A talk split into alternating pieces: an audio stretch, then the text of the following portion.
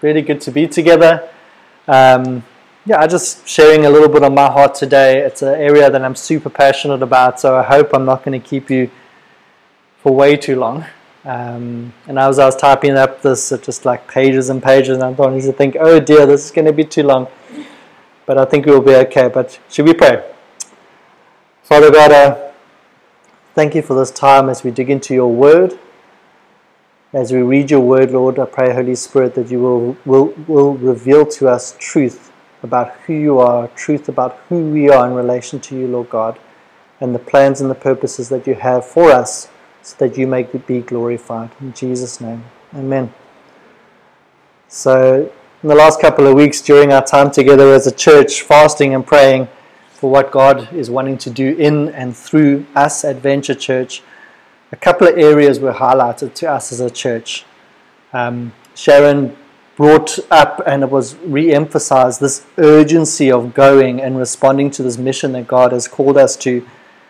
The people that are waiting on the other side of our obedience, how He has entrusted us with people who He loves and has called, and how He wants to recalibrate us so that we are aligned to His plans and purposes, and how He wants to take us on an adventure to become more and more like Him, to become imitators of who He is.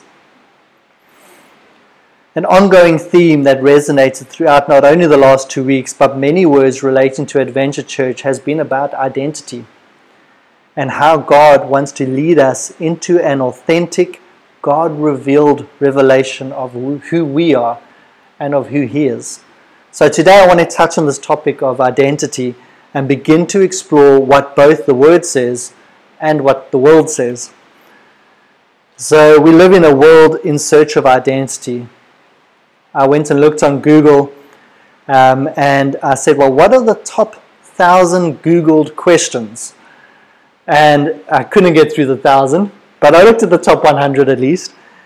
And do you know what stood out?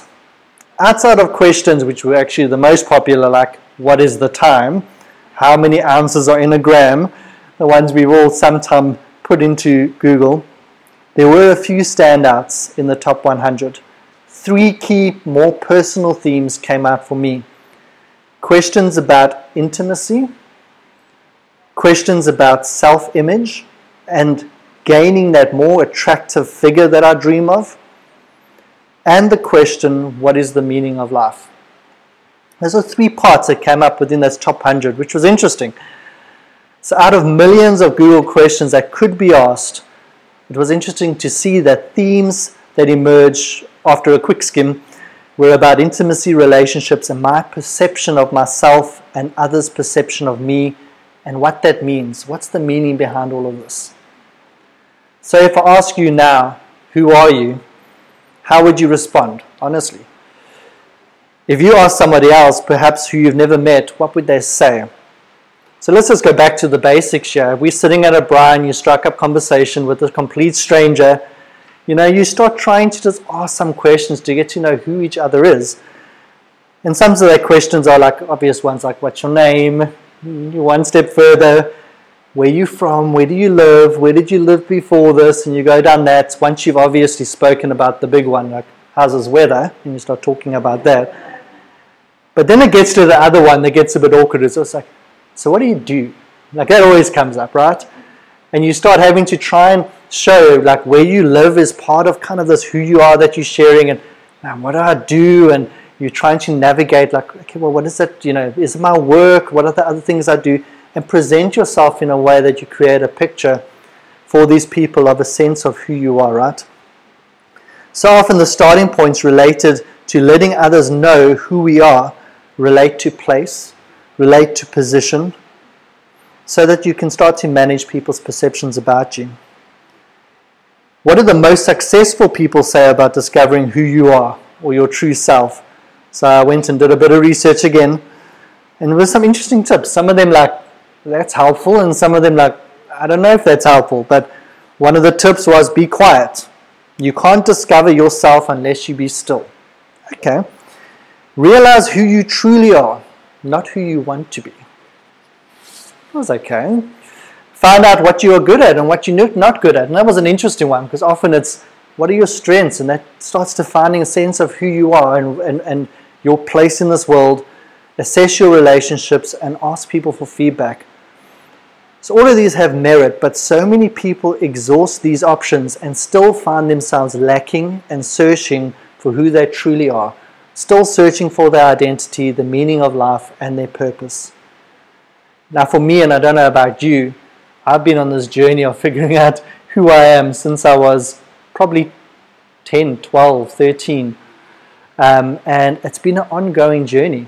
And sometimes people ask me that now, and I'm still in pursuit of that journey. I remember it was about 10 years ago, I asked my dad that question. And it was the first time about 10 years ago where he actually was sitting contemplating this question of who am I?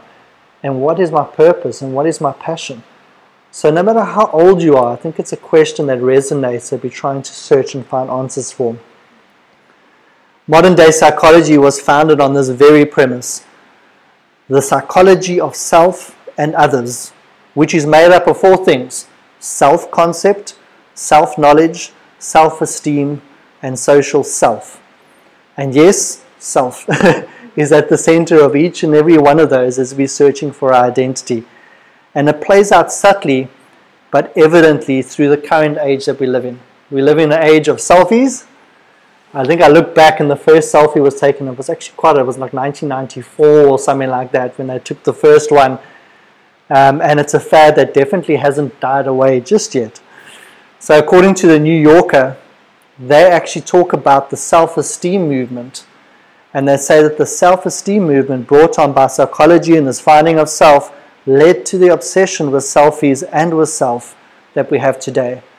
The idea was to free ourselves from all kinds of social problems by believing that we were special and amazing and putting ourselves at the center of everything. So we live in an age, and as you look around, where the self is at the center of everything as an outworking of this pursuit of the answer to this who am I? All these questions have been asked, and the answers have been searched for hundreds and hundreds of years. Going back over two and a half thousand years ago, these questions were asked. Here are some classic quotes as this search for meaning of life and who we are began to emerge. So you may have heard of this quote I think, therefore I am, by Descartes. And interestingly enough, if you love mathematics and you ever did Cartesian plane, same dude, you know who did the math stuff that we worked with, but anyway, he was actually quite a philosopher. Socrates, in about 400 BC in Greece, said, The unexamined life is not worth living. And there started being this movement of saying, How do we actually look inside of ourselves to discover who we are? Aristotle said, We are what we repeatedly do. Now that's interesting, you know, and the fact that so long ago people were trying to group together this mystery of who we are. Plato, around the same time, said that the true self of human beings is the reason or the intellect that constitutes their soul and that is separable from their body. So he's already saying that there's something about who we are that isn't connected to this physical form. There's something about who we are that goes beyond that. And these people, the Socrates, Aristotle, and Plato lived around the same time. They were probably getting together, I would imagine, you know, around a campfire and saying, like, what's this question? And, and, and trying to work with it. But they started setting into motion uh, a way of thinking and a way of searching that hasn't stopped yet and is still carrying on. So, all of this thinking that planted the seeds for modern day psychology emerged with these philosophers in ancient Greece about 400 years before Christ. And this was the dawn of a new way of thinking, of enlightenment about who you are, about our identity, and about the deeper meaning of life. But that's what the world says. what does the word say? Uh, and interestingly, it says a whole lot about who we are and about who God is. But for today, I want to go through one specific portion of Scripture and draw out what we can learn about who we are and our identity from this. As a caveat, there's so much in here. I think we could preach about it for a year. but let's go one step at a time and dig into one portion of Scripture. So if you can turn with me to Acts chapter 17. I'll give you a moment if you've got your Bibles just to draw there because it's quite a lengthy portion of scripture that we're reading through. So, just to lay the context, it's chapter 17, and I'm going to start reading from verse 16. But to lay the context, Paul is out and he's busy preaching and teaching in Jewish synagogues in Greece. And he's at these different places where he's going from one synagogue to the next synagogue, and he's mostly doing all of his outreaching to the Jews in the synagogues. And then he takes this moment when he's busy waiting for Silas and Timothy to return, and he's sitting in Athens in a normal city, and something doesn't sit well with him. He looks around him outside of the synagogues and he sees idols everywhere. And he says he gets so frustrated with these idols, he gets moved to start saying something and ending up in conversation with people who aren't in the synagogue, with just the common folk in the street. So that's a little bit of the context, but we read from verse 16, and we're reading a chunky piece right up until verse 34, and then we can dig a bit deeper. So verse 16 says, While Paul was waiting for them, Timothy and Silas, in Athens, he was greatly distressed to see that the city was full of idols. So he reasoned in the synagogue with both Jews and God fearing Greeks, as well as in the marketplace day by day for those who happened to be there. If you happen to be there, Paul was going to be on your case. okay, let's talk. Then a group of Epicurean and Stoic philosophers began to debate with him. Big words there, Epicurean and Stoic. Ultimately, this group was linked to the philosophers of four, five hundred years before that I just quoted. So, the group where this thinking has gone down the generations about this question of who am I, meaning of life, and deep philosophical issues. So Paul ends up with this group.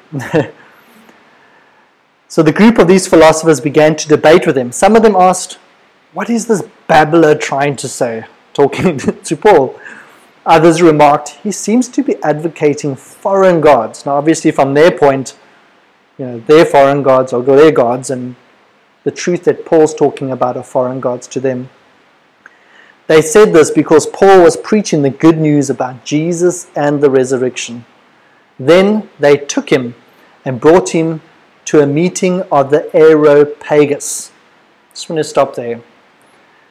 So, Areopagus was a group that Aristotle himself was a part of 400 years before when all of this started. It was a group of the most front forerunning thinkers of the time who would be thinking and talking about the latest ideas of who we are and the meaning of life and what that means for society.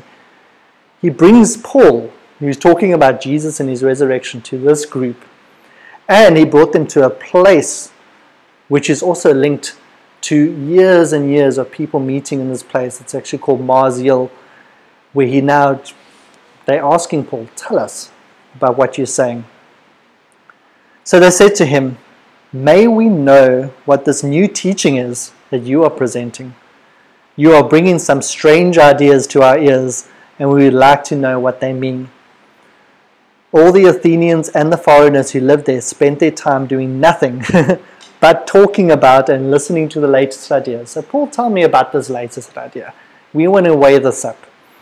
Paul then stood up in the meeting of the Areopagus and said, People of Athens, I see that in every way you are very religious. For as I walked around and looked carefully at your objects of worship, I even found an altar with this inscription To an unknown God. So you are ignorant of the very thing you worship, and this is what I am going to proclaim to you.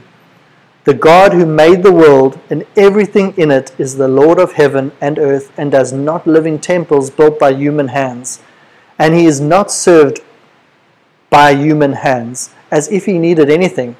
Rather, he gives he himself gives everyone life and breath and everything else. Everything comes from God, and he's talking about the true living God.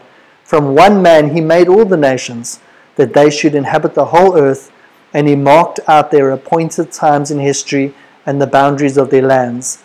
God did this so that they would seek him and perhaps reach out for him and find him, though he is not far from any one of us.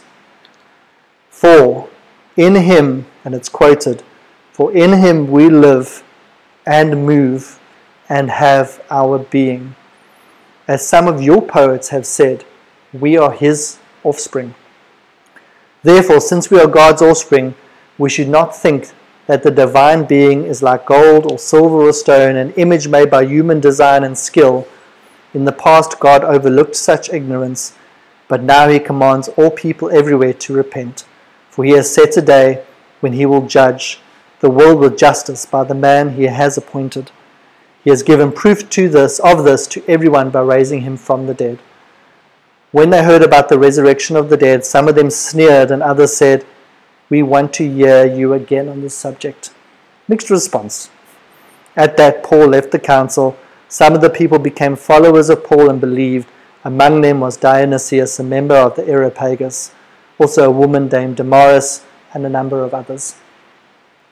This is a big part of Scripture, and I'm going to pull out some key things that stand out within this as we try and answer well, what does the Word say about who we are? And what does this text say specifically with the context that it's placed in? So, personally, this is one of the favorite preachers or teachers that I see coming up in the Bible. I love this portion where Paul's just sitting there in the city and suddenly starts talking to this group of philosophers and group of thinkers at the time. So let's lean in and see what we can draw from this to better understand who we are or our true self. Again, the significance of this text is important to grasp. Here is Paul preaching to the very group of thinkers where Aristotle sat many years before. They had a few hundred years to build on to that thinking and find their own answers to who they are and their identity. So let's put it in today's terms. Similar to psychology and self actualization, I mentioned it self esteem, self concept. Those were all terms that started becoming popular 50 to 100 years ago. And today we live a little bit later, seeing the outworkings of culture being linked to thoughts and ideology that was brought up a little while ago, a couple of decades ago, in our own culture. So, in Paul's time, particularly with those thinking coming up 400 years before and those conversations to be playing out, Paul starts seeing some of that culture playing out and he was seeing it up front with idols. And people trying to now find worth, find position, find the meaning of who we are in these idols. So this distressed Paul. Idols in the city. Possible outworking of this thinking was evident and it distressed him. The city was full of them. Today, how often do we place our worth on things in life that can be very much modern day idols. Money, you know, and I've done it before. I'm saying I've gone down this journey, placing my identity, placing who I am in how much money I might have.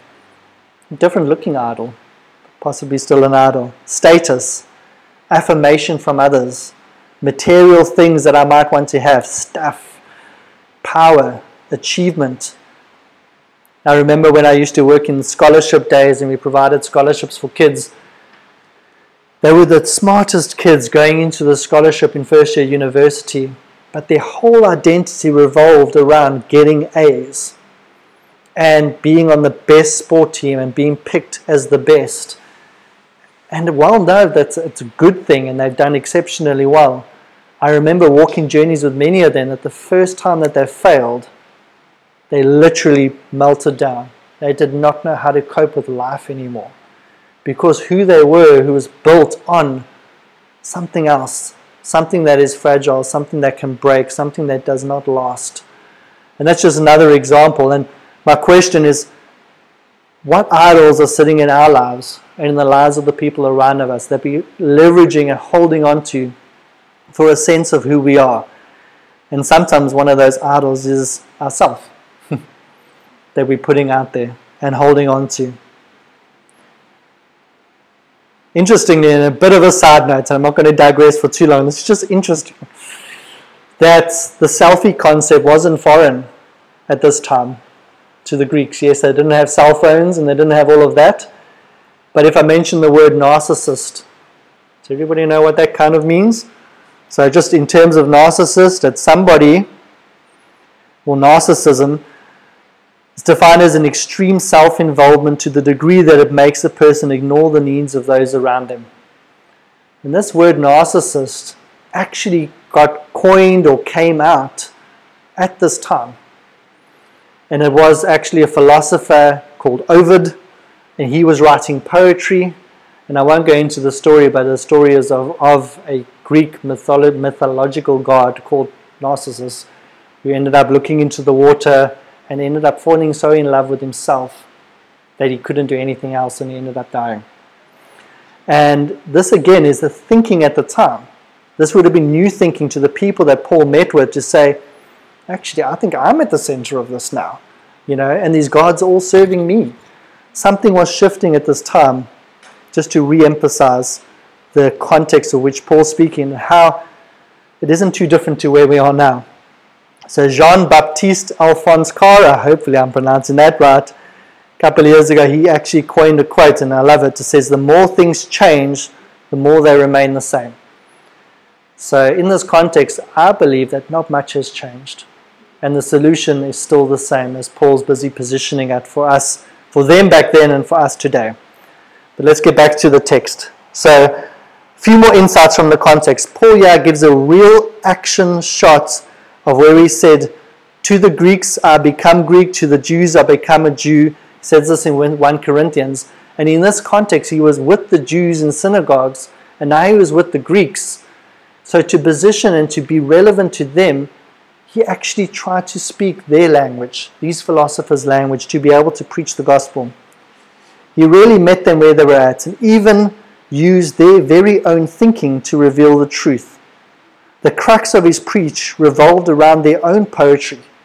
It was a poem written to Zeus, the god back then, uh, where in poetry they were trying to place their identity in a false god, and Paul was using this very own thinking and culture to reveal God's truth. Again, how often are we, without possibly realizing it, searching for who we are, not just in the wrong places, but in places that are in the complete opposite direction of what God wants to show us. With this context in mind, there's kind of four key areas that I want to just highlight in the text that hopefully we can get a revelation of who we are. So, number one, if we want to know who we are, we have the perfect source to discover this. Not money, not fame, not relationship, not people's perceptions of us not our being quiet and hearing who we are, not our strengths and weaknesses, but the very creator of heaven and earth who created us. So in verse 24 of the text, Paul goes into this depth thing saying, No, no, actually, the God who made the world and everything in it is the Lord of heaven and earth and does not live in temples built by human hands. He is not served by human hands as if he needed anything. Rather, he himself gives everyone life and breath and everything else. Everything you have comes from God. So he focuses in on this picture of a living God who has relationship with you, who created with you, you and who actually set out the places in which you should stay and live, the boundaries of your land, but why? So that you may seek him, so that you may search him, that you may run after him and find him because he's not very far from any of us. So Paul's saying, Stop running after these other things. God's created you with a purpose, not to run after who you are, but to run after Him, to search Him, because He's right here and He wants to show you things about Himself. So, straight away, He's correcting where they are. So, step one is that God wants us to seek Him first and foremost. He wants us to search and seek after who He is as our first step. Secondly, and from the same scripture, it says that he marked out the appointed times and histories and boundaries of their lands so that we may seek him. So even when our answer and connection of who we are, of, of where we want to live and what that means for us, it means nothing as where we live is determined by God and is for God that we seek Him. So I'm saying this particularly because remember the Briar conversation. It's like, yeah, my name is, where do you live? Okay, I live in and for me personally, it's a funny story because you know, now so I live in Ballito, and But where did you live before that? And it keeps going back and back and back, and then it goes to, starts going to Joburg, and then it starts going to the East Rand, and then it starts going, going to places that, you know, you don't really want to shout it from the mountains that I lived there for most of my life, you know, because, you know, some particular places there's websites of jokes about this place where I live, you know. Um, but these, these places, it isn't to try and make yourself feel good. No, actually, I live in north of Salt Rock, you know. Um, yes, you know. So it's not about that. It's about God's actually set aside these boundaries and these places for you to live. It's not about you saying where you live to try and glorify yourself. It's about knowing that God's put you there so that you may seek Him, that you may search for Him because He's close by and He wants you to find Him. Thirdly, and this is the big one, is that we find who we are in Jesus. So, verse 28, and the key part of the scripture says, For in Him, in Christ, we live, in Him we move, and in Him we have our being. Interesting part that stands out initially for me is it doesn't say, In Him I live. It doesn't say, In Him I move, and I, in Him I have. It's not an I thing. It's actually switching it to say, in Him we. So, the first part of it, then understanding who I am, is to know it's not about who I am, it's about who we are. It's about us declaring, as Jesus gave us the pattern of prayer, our Father, and saying that God will reveal a sense of who we, we are, but He's going to give us a sense of who we are as His children, as His church. And in that, we start understanding more about our role within that. So, just to touch on it, that it's all about we and not about I. Secondly, there's three standouts there live, move, and have our being all in Him. So, live, I won't even try and pronounce the Greek, but it really means the ultimate fullness of life. And remember that this, for in Him we live and move and have our being, was written by those philosophers to a false God. And Paul's saying you've got it all wrong. Actually, it's all about Jesus and it's in Christ. So, this can't be found in anything, this level of living, except in Him. So, a couple of scriptures that use this exact live word. Galatians 5:25 says, "Since we live by the Spirit, let us keep in step with the Spirit."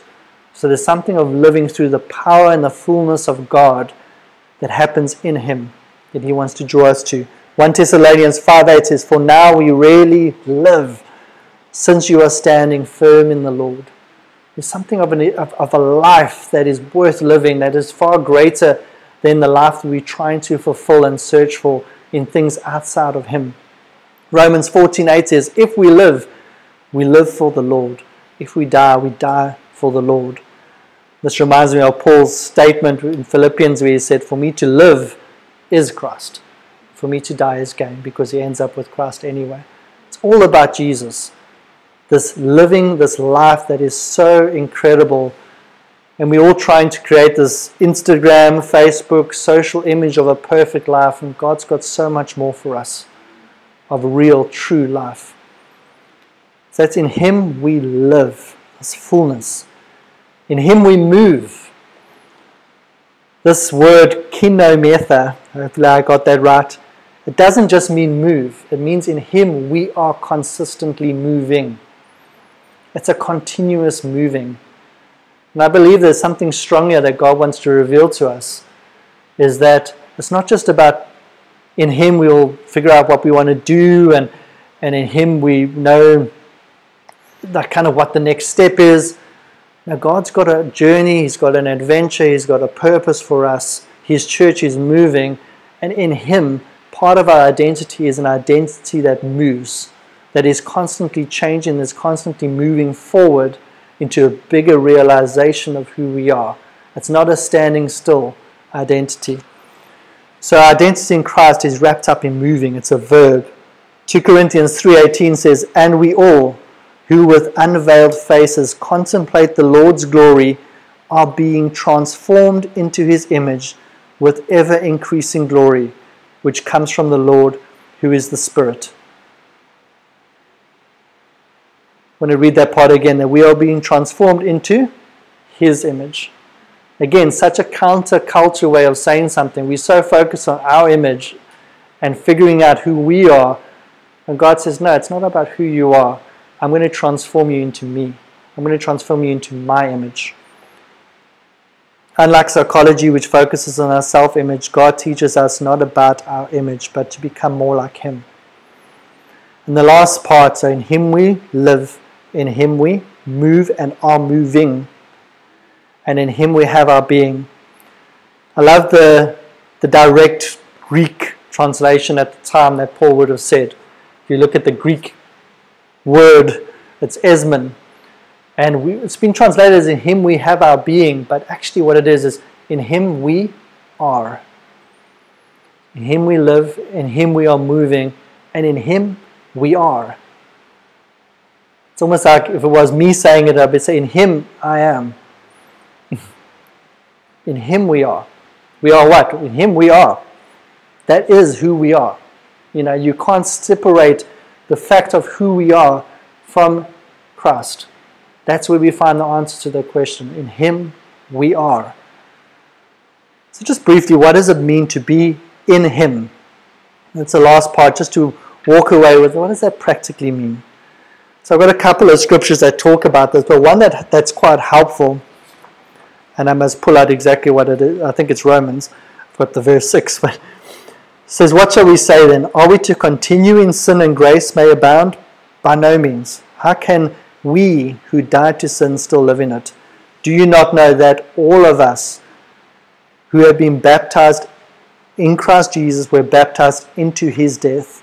We were buried therefore with him by baptism into death, in order that just as Christ was raised from the dead by the glory of the Father, we too might walk in newness of life. For if we have been united with him in death like this, we shall certainly be united with him in a resurrection like this we know that our old self was crucified with him in order that the body of sin might be brought to nothing, so that we would no longer be enslaved to sin. For one who has died has been set free from sin. Now, if we have died with Christ, we believe that we now also live with him. Other parts, and it's again in Scripture, if you look through it, it's all over Scripture. Romans 6.23, For the wages of sin is death, but the gift of God is eternal life in Christ Jesus. Romans 6:23 says, "In Christ, having been forgiven due to Christ's sacrifice, we have eternal life, despite deserving death for our sins." Romans 8:1 says, "In Christ and because of Christ, we are no longer condemned but made righteous." 1 Corinthians 1:30 says, "In Christ, having been forgiven due to Christ's sacrifice, we stand before God righteous, holy, and redeemed." It's this picture of being in Him because of what He has done for us and not being able to live outside of that. Psalm 16 says, You are my Lord. Apart from you, I have no good thing. I think as we look at this in Christ, we need to realize that it means kind of the opposite if we're outside of Him. So in Him we live, in Him we move, in Him we are. Well, outside of Him, we die. Outside of Him, we do not move forward or progress at all. And outside of Him, we are nothing. We miss the boat entirely outside of Him. In fact, it probably isn't even a boat. We're sitting there drowning outside of who He is. So it's only in Him. Then, as some of your poets have said, the last part of that text says, We are His offspring. Now remember, this was written at the time again by a poet who was writing to a false god, to an idol, and Paul brought truth that we are his offspring, talking about the living God. Romans 8 says that the Spirit Himself testifies with our spirit that we are God's children. If we are children, then we are heirs, heirs of God, co heirs with Christ, if indeed we suffer with Him, so that we may also be glorified with Him. In Ephesians 1, and this opens up a whole new bit of study, but I'll just leave the one scripture. It says, Blessed be, from verse 3, it says, Blessed be God and Father of our Lord Jesus Christ, who has blessed us in Christ with every spiritual blessing in the heavenly places, even as He chose us in Him before the foundation of the world that we should be holy and blameless before Him.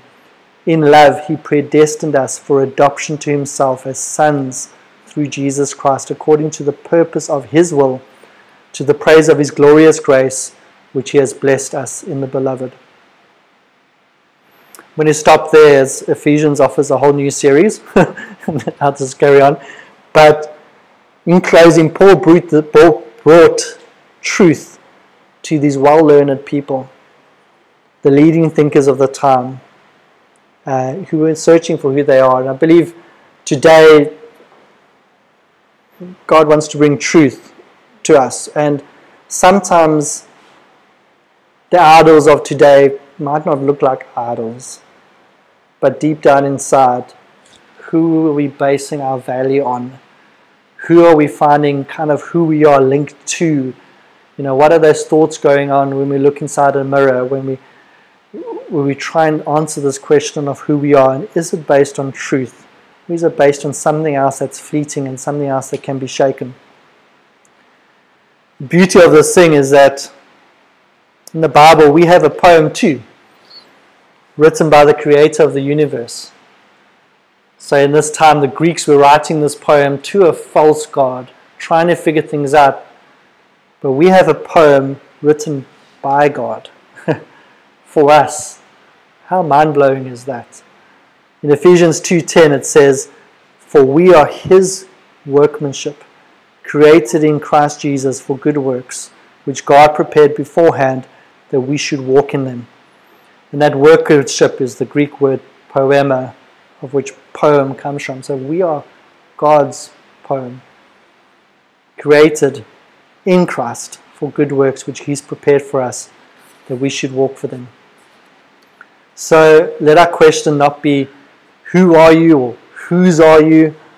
Uh, who are you, but rather be whose are you? Let it not be who am I, but rather who are we and who is I am, who is God, as we search for Him because He isn't far. And the answer is easy. It starts with in Christ. Um, just in closing, just a quick story, a really quick one. But I, I last shared a message on this specific scripture when I was 19 years old at a church in Toti to a whole bunch of kids. And at the time, I shared a testimony. And in hindsight, the testimony was all wrong. I'll quickly explain it, but I look at it now and I think actually it was all right. So back then, I just finished three months of university. I was in this, you know, at 18, 19, you're kind of just really figuring out who you are, right? I'd finished six months of, well, three, four months of a scholarship, fully paid for. I was got to a spot of probably the lowest depression in my life because it wasn't what I wanted to do. It was just my only ticket to be at university, and and I got to a point where I just said, actually, God, I have to quit this. This isn't where the future is. And I quit it, knowing that I would be in debt and have to pay this debt back then, which was about 25,000 Rand. And I was just thinking, okay, well, 10 Rand an hour, this little job that I've got multiplied by, okay, let's do this. Thank you, Lord. And I was trying to figure it out. And just before I preached, particularly on this, my parents said to me, I said, like, I'm, I'm wanting to pay this back. How am I going to do it? Because I felt God just saying, there's a different future for you. And they said to me that the debts, the debts disappeared. It's been cleared. There's something with contracts, etc., etc., and you don't owe a cent. And I preach this as a testimony of saying, actually, this is a picture of a father who clears all of our debt he clears all of our past. He clears everything that feels like it's going to hold us because He wants us to follow on after Him without the burdens of the past, without the weightiness of the past. And it was incredible. It was a testimony I held on to for about 15 years after that. And about 15 years after that, I remember I was walking in my parents' home in Toti. And I just like habitually, I get in there and I grab the post for them and I grab the post and I saw this letter from the university and the scholarship provider. And I open this up and I see balance paid every month. And it still gives me goosebumps. and my parents had told me a picture that I was using as a testimony, but it wasn't true. They had actually agreed to pay 150 Rand a month and pay it off over time, but gave me the freedom to say, actually, it's cleared, be free. And I look at this now and, and, and I say, okay, well, oh, you lied to me for 15 years, but actually, what they did gave me a better revelation of the Father.